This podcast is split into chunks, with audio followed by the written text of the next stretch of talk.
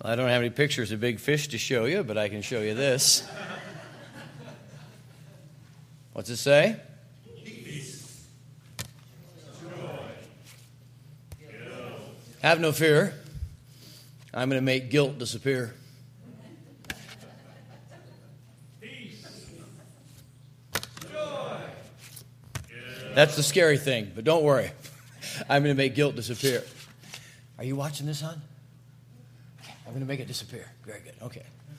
Yeah, this is for the children. You adults just sort of watch along too. So, so, so here's, here's how I make it disappear. I have a blue folder, and I just place them in like this, and I snap my fingers, and the guilt's gone. I'll show you. What's it say? Peace. Peace. Peace is good. We'll keep peace. Uh, what's it say? Joy. Joy is good. We'll keep joy. What's left? Nope, it's gone. See? You. It's amazing. It's gone. There's nothing over here in the folder either. See, it's gone. It's amazing how well that works. Now, people aren't always convinced it's gone. In fact, now and then I've had kids tell me to turn the card around, and then you just have enog, so it doesn't change a thing. Say it. Well, obviously, this isn't one of my better tricks. but it makes a great point. Uh, if, if some human being tries to tell you that he or she can take your guilt away, don't believe him. No human being can take your guilt away, can they? No. No, only Jesus Christ. Jesus is the one who takes our guilt away. And if we know who Jesus is, we're going to have our peace, we're going to have our joy, but our guilt's going to be gone.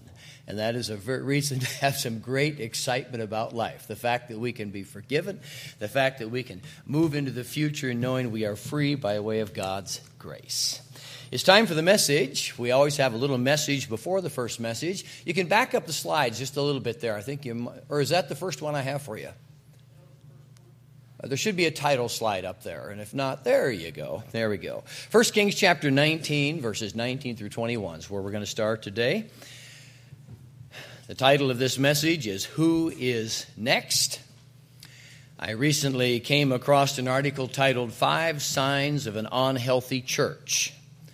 I'm happy to say I do not believe any of these signs apply to this church, but I thought you might be interested in the signs the author listed. Here we go. Number one, leadership has no clear vision. Number two, leadership can never be challenged. Number three, people are comfortable but not challenged. Number four, members are content to be pew warmers. Number five, outreach is not planned nor preached. If I was putting together my own list of signs of an unhealthy church, and I want to make it clear that's not my list there, that's someone else's, but if I was putting together my own list, one thing not on that list, which most assuredly would be on my list, is this only one generation of people represented. Think about it. There's something wrong with the church, which is almost entirely composed of people who are in the same age group. Now, I know there can be an exception to this. For example, if you live in a retirement community and everybody there is over 55 years of age, then a church for that community would be mainly composed of people 55 years of age and older. You understand that. But apart from circumstance like that, a church should have a good representation of all age groups that are present in the local community. If there are young families in the local community, there should be young families in the church. If there are old people in the local community, there should be old people in the church. If there are children in the community, there should be children in the church. If there are 40 something and 50 something people in the local community, then there ought to be 40 somethings and 50 somethings in the church. Now, as obvious as this is, as Mary and I have traveled the country over the past many years, I have been amazed, and I am yet amazed, by the number of congregations we have seen which in their midst do not have a representation of various generations. In particular, many churches are losing their young people. There are other churches which are not only losing their young people, but also the 20 and 30 and 40 somethings. Even though they don't live in a retirement community, if you visit the church, you assume it must be a retirement community. And at the other end of the spectrum, I have seen churches who work so hard to be current and tuned into popular culture that everyone in the church seems to be 30 years of age and younger. There are some churches like that, and I believe this too is a problem. Why is it a bad thing? Because Christians have a mandate to pass faith and ministry from one generation to the next. Will you please listen to that as I say it again?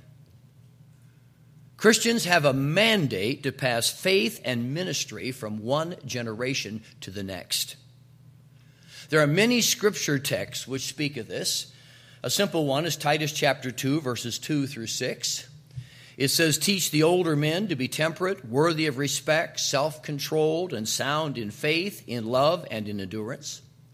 Likewise, teach the older women to be reverent in the way they live, not to be slanderers or addicted to much wine, but to teach what is good. Then they can urge the younger women to love their husbands and children, to be self controlled and pure, to be busy at home, to be kind, and to be subject to their husbands, so that no one will malign the word of God. Similarly, encourage the young men to be self controlled. What are these verses talking about? A church where older people minister to younger people and pass on to them the truths and ways of the faith. As well, a church where older people themselves are being taught to live the way that they should live. That's the way it's supposed to be. And if there are not multi generations in a church, older people and younger people, then the kind of thing Titus 2, 2 through 6 is talking about cannot happen. This means churches must make an effort to reach all ages with ministry and to include all ages in ministry. To speak specifically to this congregation, I'm talking to you, Southern Hills Evangelical Free Church. I hope you know, know how wonderful it is that in this place, children, youth, young couples, middle aged people, and older people are all present. Do you realize what a blessing this is? It speaks to the spiritual health of this church, and it also keeps a major responsibility right in front of our eyes. If the Lord has not yet returned and many years pass by, the older ones in this church can see right now what is going this church is going to be in the future by way of the spiritual investment being made right now in the younger generation, which is the next generation, which is here. Usually in the second service, we have the front rows filled with young people. I hope in the second service, when I mention them, you applaud. You should. What a wonderful thing it is to know that the young people are here. The question is, what are we doing about this? And I know the church is doing much to minister to youth. I praise God for your ministry to them. But I also believe we must challenge ourselves to never allow the, the necessity of the ministry to the next generation to be minimized or compromised. And this brings us back to the prophet Elijah. Today's message is the final one in our series on his life. Lord willing, next week I will have a different message, something special for you. It's my last Sunday with you. But this week our study of Elijah concludes, and it concludes the way it should. And that is with a lesson as to how his work passed on to the next generation. The lesson starts with the passing of the mantle. 1 Kings chapter 19, verse 19 is where we are as far as the scripture text goes. I'm going to read that verse. It's so so Elijah went from there and found Elisha, the son of Shaphat. He was plowing with 12 yoke of oxen, and he himself was driving the 12th pair. Elijah went up to him and threw his cloak around him. Now let's review the situation. Last we looked last week we looked at a major point of failure in Elijah's life. He followed fear rather than faith. He allowed himself to become depressed. He lost sight of the true nature of God. Things became so bad, he wanted to die. God dealt with him in a gentle way. God led Elijah to see that his evaluation of the situation was unwarranted and it was wrong. In the process of providing Elijah with this revelation, the Lord said to Elijah that he was to anoint a new prophet to take his place. The new prophet would be a man by the name of Elisha. This meant the work of the prophet would carry on to the next generation. It was wonderfully encouraging news. With his head on straight again and with himself back in action to do God's work, Elijah headed out to find Elisha. As we see in verse 19, Elijah found Elisha at work. And I think it's important to give attention to the fact that through his word, God wants us to know Elisha was a working man. He was not sitting under a tree somewhere pondering, What shall I do with my life? Instead, he was already ambitious and taking action. And this is something the younger generation of believers need to understand, and that is in preparation for responsibility and opportunity, which someday will be passed on to you, there's a need to develop a good work ethic and personal disciplines now. Get a job. Step into various tasks and help you grow in experience. Do things that help you develop character, which will prepare you for whatever God is going to bring your way in the future. Elisha was out working in the field. He was plowing with a yoke of oxen. The wording of the text means there were 12 yoke of oxen at work at the same time. Now, maybe you've driven by a giant farming operation here in South Dakota and you've seen several, several tractors out in the field at the same time, lined up in such a way that they work a large tract of land at once. One's got one, one sort of stretch going and the next one's above it and the next one's above it like that. Well, in the ancient days, to quickly plow up a huge tract of land, they would put a number of yoked oxen out in the field all at the same time and line them up to move forward while next to each other. So they were taking a large stretch of land and plowing it up at once. Well, this is what was happening when Elijah came on the scene. A big job was being done. Behind 11 pair of oxen, other people were working. Behind the 12th pair, Elisha was working too. Elijah crossed over the portion of the field that he had to cross to get to Elisha. Once near him, there in the middle of the field, which was probably a dusty and dirty situation, he cast his mantle upon Elisha. Now, to us, this seems like a weird thing to do. Suppose our church's youth group decided as a fundraiser to mow a very large tract of grass in a local park. Twelve of the young men from our church are out there. Each one has his own lawnmower. They're all mowing this big chunk of grass at the same time. I happen to drive by while they're doing it. I'm on my way to preach somewhere. I'm wearing my coat and tie. I stop the vehicle, get out, walk across the grass to one of the young men who's pushing a young lawnmower. I take off my suit coat and I put it on him. His hands are on the lawnmower. He is a sweaty teenager. Anyone who would see me do this would think, what in the world is Dwayne doing? Has he lost his mind? Has his train jumped the track? Are there screen doors on his submarine? Did the tacos fall out of his combination plate? I mean, what, why is he doing this? In our time and culture, this action would not make any sense. But in the time and culture of Elijah and Elisha, it did make sense. A mantle, specifically one made of animal hair, was the uniform of a prophet. In the United States Army, there's a special forces unit known as the Green Beret. They're called the Green Beret because they wear a cap, a beret, a green one. It happens to be their mark of distinction. Well, the mantle of Elijah was his mark of distinction.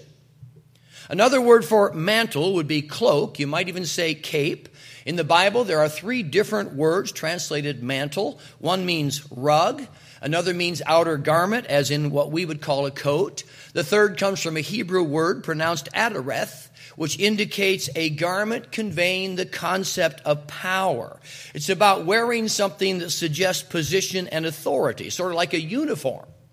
And this is the kind of mantle Elijah would have worn. It set him apart as a prophet and spokesperson for God. When you saw somebody coming wearing this particular kind of mantle, even from a distance, you would say to yourself, This is a man of God. So when Elijah took his mantle off his body and placed it upon Elisha, it was a powerful symbolic statement. He was saying, My position now becomes your position. Who I am what I am, now that's going to become who you are. I'm calling upon you to step into my place. We live in New Testament times, and we are not prophets like Elijah was.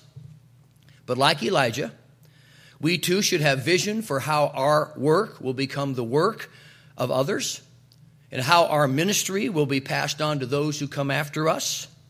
We are to be looking for those who will step into our place. Grown ups, are you looking for those who will step into your place?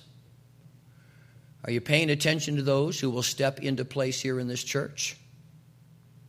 It brings us to the second part of the lesson the permission to follow. When I was in 11th grade, a missionary by the name of Don Hillis came to a church near where we lived. He conducted a youth rally there. My church youth group attended that rally, and that night I heard Mr. Hillis preach from Romans 12, 1 and 2 about the need to present our bodies to God as a living sacrifice. I heard that message in a deep and personal way. At the end of the message, Mr. Hillis said, If there's a young person in this room tonight who's willing to commit his life to God, to being a living sacrifice, I want that young person to stand up. I did not hesitate. I did not look around to see what my friends might do. I instantly rose to my feet and I meant with all my heart I wanted God to use me for his purpose. What happened next? After my expression of commitment, did somebody quickly run over and clamp some handcuffs on me and say, You did it? You committed yourself. From now on, you have no choice. You are, we are going to put you under lock and key as you undergo your spiritual training. From now on, you are a slave to our church. Well, of course, that didn't happen. I went home that night, slept in my own bed.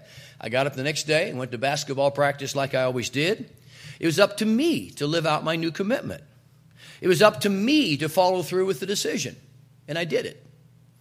After graduating from high school, I went to Bible college. I trained for ministry. From that night in the 11th grade, from that night forward, I've sought to be somebody who's used by God. Well, look at how Elijah wanted Elisha to come on his own free will. Verse 20 tells us that once Elijah had the mantle placed upon him, he left the oxen and asked for permission to tell his parents goodbye. And in the last line of verse 20, we find these words Elijah says, Go back. What have I done to you? Now that sounds harsh, but it's not. What Elijah here was saying is, no problem. You want to go back and tell your parents goodbye? That's okay. You need to do what you need to do. In other words, Elisha was making it clear that he was not, or, or Elijah was making, this is going to be a tricky sermon for me. Elijah, Elisha, Elijah, Elisha. But anyway, Elijah was saying to Elisha, I'm not ordering you around here. Uh, your decision has to be voluntary. Elisha had to respond in the way that he, Elisha, believed he needed to do. And in a moment, we will see Elisha did do what he needed to do. He did do the right thing, but it was entirely voluntary. And this illustrates another vital truth relating to ministry, and that is ministry must come from the heart, and it must be a personal choice to follow God's call. As we talk about preparing the next generation, we cannot try to press them into something or push them into something that is the mold we have picked out for them. We must understand that they are to hear God's call and we are to help them do that and we are to equip them to do that. If a person goes into ministry because he or she feels family pressure to do so, or peer pressure to do so, or any other pressure to do so, it's a mistake. And I know of situations where lives have been seriously messed up because this matter has been wrongly approached. For example, there have been children of missionaries who have gone into missions mainly because they knew they were expected to do so. They did not want to let their parents down, they did not want to let their friends down. And so they made this decision that was not really following their own heart. It was not really following God's call as much as it was doing what everybody sort of gave the impression they were supposed to do. These people did not do well on the mission field, they had a lot of personal problems. On the other hand, I've noticed situations where two or three children of missionaries went into missions, but one did not. And the one that did not stayed in the USA with a construction job. To a degree, this one with the secular job was looked upon as the black sheep of the family because he hadn't turned out to be a missionary like the other kids. And yet, his life was just as much a service to God as were the other lives, the other lives, the other kids. In fact, he, he made money to support their mission work. He shouldn't have felt bad about his different situation because God does not call everybody to do the same thing. God does not call everyone to go overseas. God does not call everyone to step into a pulpit. There are many ways the Lord can be served. So spiritual service must be an individual decision that comes out of what we truly believe God wants us individually to do. And there's a sense here in which Elijah was saying to Elisha, Don't listen to my voice here. Don't listen to a man's voice. Hear God's voice. And this would have been especially easy, in fact, imperative for Elijah to emphasize because he had just learned his own lesson the hard way about the need to listen to God's voice. Remember the message last week?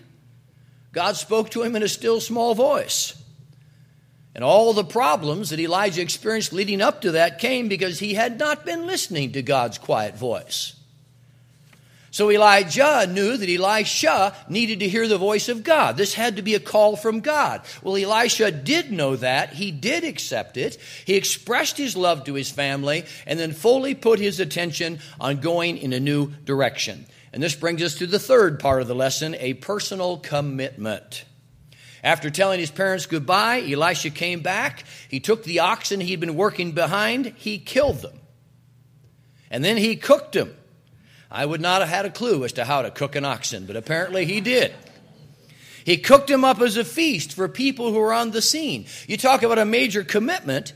This is, was his way of saying from now on, there will not be 12 yoke of oxen out in that field. There's only going to be 11 because this man has a new plan and purpose for his life. It wasn't just an enormous barbecue. It was a statement that he had fully committed himself to new ministry. It was witness to his co-workers, his neighbors, his friends, his families. There would be, or his family, there would be no turning back. And the last line of verse 21 gives us a final and extremely significant piece of information about this new direction. It says, Then he set out to follow Elijah, and what? And became his servant. Elijah has just made the big commitment I'm not going to be a farmer anymore, I'm going to be a prophet.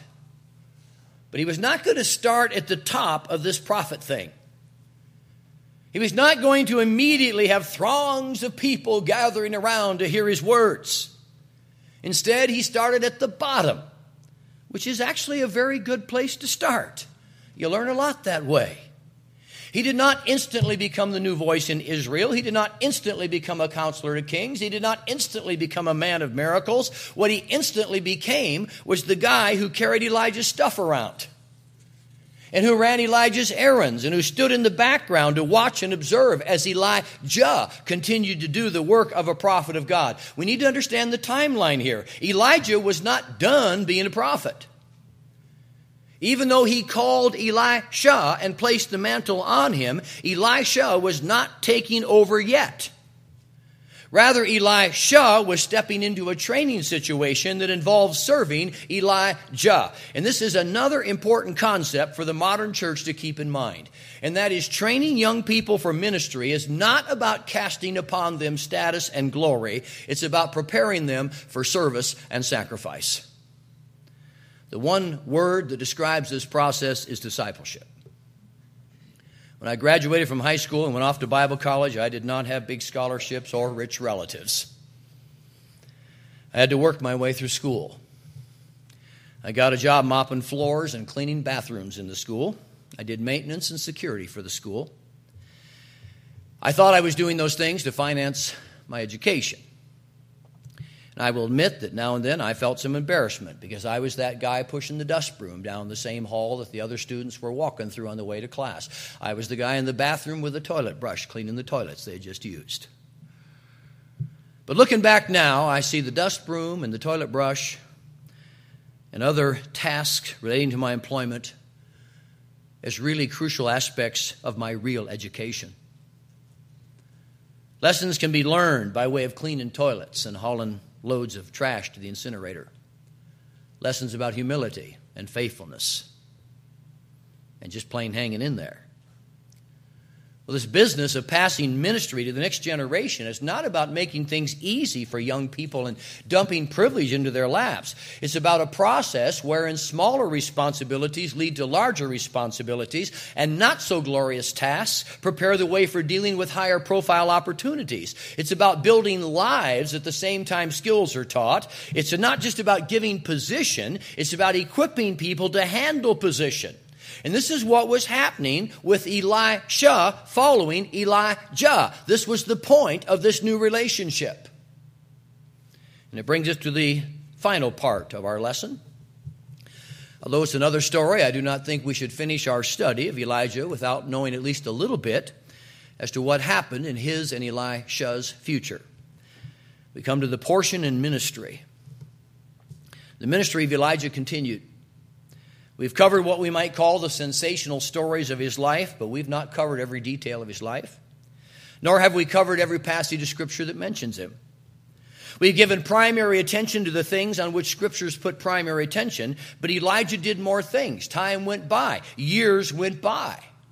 For a jump into the future of Elijah and Elisha, we turn to the book of 2 Kings, chapter 2, verse 1. 2 Kings 2 1. This is where we find the time eventually came in which Elijah was to go to heaven. 2 Kings 2 1 says, When the Lord was about to take Elijah up to heaven in a whirlwind, Elijah and Elisha were on their way from Gilgal. So they're still traveling together. Elisha is still in the mentoring process. He's still a servant to Elijah and they're on the way, and then this, this message comes that it's time for Elijah to leave the world. And as Elisha realizes this is going to happen, he also realizes he's about to step into the role. Finally, Elisha is going to become the prophet in Israel. So a conversation develops. Verse 9 tells us about it. When they had crossed, Elijah said to Elisha, Tell me, what can I do for you before I'm taken from you? Let me inherit a double portion of your spirit, Elisha replied. Please pay careful attention to that request. One thing Elisha had learned from hanging with Elijah was to think big. I hope the young people who hang around us from us can learn to think big. That's one of the things we want to inspire them to do. Elisha was asking, Could I have twice as much of the Spirit that has been in you? This was recognition that, that Elijah had been a vessel God had used, and Elisha is thinking, could God do twice as much in my life as he did in my mentor's life? Now, in no way was this a negative or competitive thought relating to Elijah. This was not about, I want to be a better prophet than you were. This is, this is simply enthusiasm about responsibilities and opportunities. This is a man having faith to let his mind run wild as to what God can do. When's the last time you let your mind run wild about what God can do? Well, how did Elijah respond? He said, You've asked a difficult thing. This is verse 10. Elijah said, Yet if you see me when I'm taken from you, it will be yours. Otherwise, it won't be. Which meant it's up to God to grant this request. Elijah's saying, I don't know if God's going to do it or not. But I do know, I do believe, that if God allows you to see me taken up to heaven, then your request will be granted. Well, let's see how the story ends. We go to verses 11 and 12 of 2 Kings 2. As they were walking along and talking together, suddenly a chariot of fire and horses appeared and separated the two of them. And Elijah went up to heaven in a whirlwind. Elisha saw this and cried out, My father, my father, the chariots and horsemen of Israel. He saw it happen. So he stepped into his new role with the promise in mind. This double portion has been granted to me. He took off his old garment. He put on Elijah's mantle. His formal time of ministry began. Be wonderful if we had time to do it, but we don't. But if we did, if you do a study of the life of Elisha, you discover scripture tells twice as many stories of miracles performed by Elisha as it does Elijah. And you don't know whether the, one of my favorite parts of it is actually there are seven recorded miracles relating to Elijah. There are 13 relating to Elisha. And you say, wait a minute, that's not twice as much. Well, then there's an interesting story further on here where Elisha dies. They bury him in sort of an open cave area. And then there later on there's a battle and a guy dies, falls in, lands on Elisha's bones and is restored to life. So the 14th miracle took place. But the whole idea here is the ministry of Elijah was passed on to Elisha, and it was passed on in a multiplied manner. And isn't that what we want to see? Even greater things happening in the lives of our youth and in the future of our church than what we've seen in the past. Would it not be great if the future of this church would be a double portion of the ministry which it is already known so far? And can we look to God in faith that this might happen? And I will confess something that I think you already know. I'm not a young man. I don't feel old, but I'm definitely not young. A couple of years ago, I was speaking with the district superintendent of a group of regional churches. I'm not sure how the subject came up, but he said, Dwayne, if you were actually looking for a pastorate, I'd have a hard time placing you because of your age. Churches don't want a guy in his 60s, they want a young pastor. They want somebody with kids who can relate to their kids. In other words, the superintendent was telling me, I'm not marketable anymore. I'm too old for most churches. But I don't worry about this. God uses me as a guest speaker and an interim pastor, and I'm delighted that I get to do that. But I don't feel called to be a full time pastor, so I'm not looking for a pastorate anyway. And as well, I'm glad that churches care about reaching the younger generation. I, am glad that they're interested in young people and kids. But it is a strange feeling to realize there are those who see me as past my prime and no longer an ideal candidate for some aspects of church work. It's a strange feeling. But it turns to appreciation and even excitement with the realization that even though I'm not the go to guy anymore, I do have something to pass on to the next generation. I can help others become the go to guy. And I don't know if I'm saying this with the right words or not, but I'm telling you, I'm not Generation Z. I'm not a millennial. I'm not even Generation X. I'm too old for all of that, if you keep up with the distinctions for our population. But along with the ministry I have had in my generation and to my generation, there are yet ways for me to minister to the next generation. I will share and teach and train and mentor and minister to anyone who will listen until the day I die. So, who's next in God's work? Who's next? I want to do whatever I can to prepare that person for what's next. And I hope that is a deep passion for us as a church. Will you please bow your heads?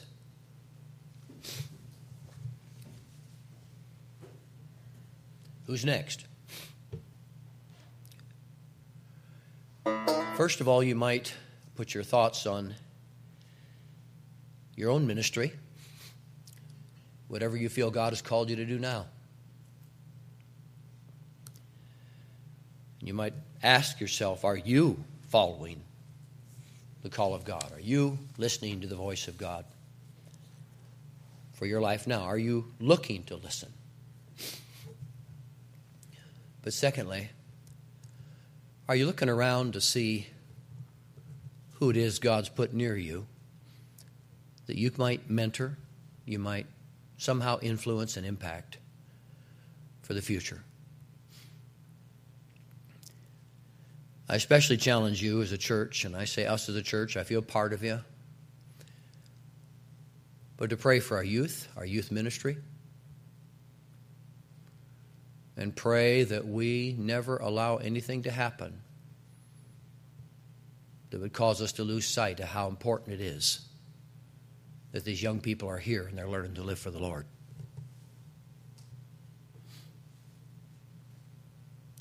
Let's just set our hearts on doing whatever it is we're able to do, as long as we're able to do it for God's glory. Heavenly Father, thank you for the truth of your word. Thank you for the young people in our lives. Thank you for your call upon our lives. Help us to be faithful until the day you call us home. In Jesus' name I pray. Amen. We have a final song to sing.